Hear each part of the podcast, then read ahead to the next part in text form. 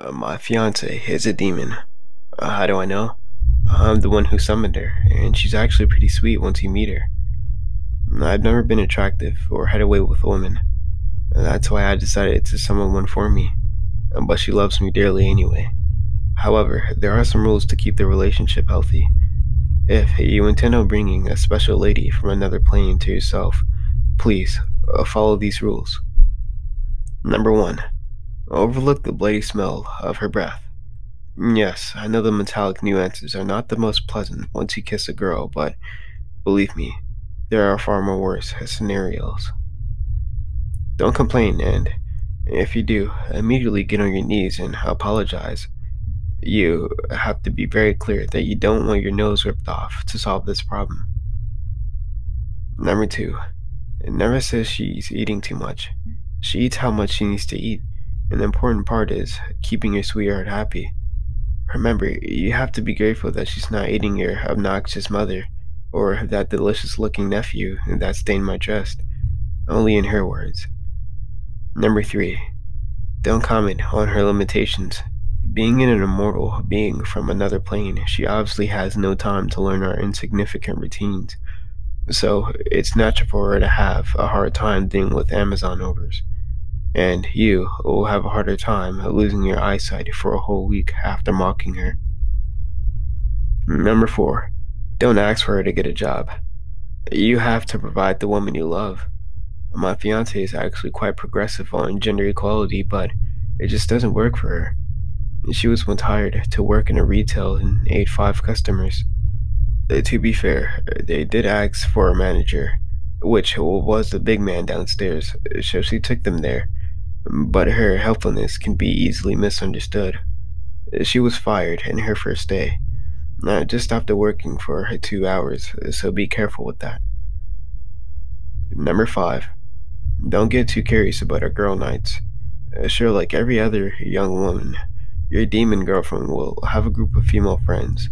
They go out regularly and have fun, just like girls do. Never ask what they were doing during their hangouts Respecting boundaries and privacy is important, even if, coincidentally, every time they go out, a major tragedy like a huge fire or a plane crash happens. Number 6. Don't make her stay in crowded places. Love is all about her renounce. You're gonna have to stop going out to all those concerts you like, unless you don't mind a few people being eaten in front of you, but the screams really spoils the music. The worst thing is, it's quite claustrophobic, so the subway is out of the question. Always get an Uber. If worse comes to worse, at least you will only have eaten one person instead of 50. Don't be a scrunch. Number 7. Don't look a second time when you see a beautiful woman. She'll know, even if she's not with you at the time. You'll know from the burning sensation in your genitals and other private parts. Number 8. Don't ever pet sit for your friends.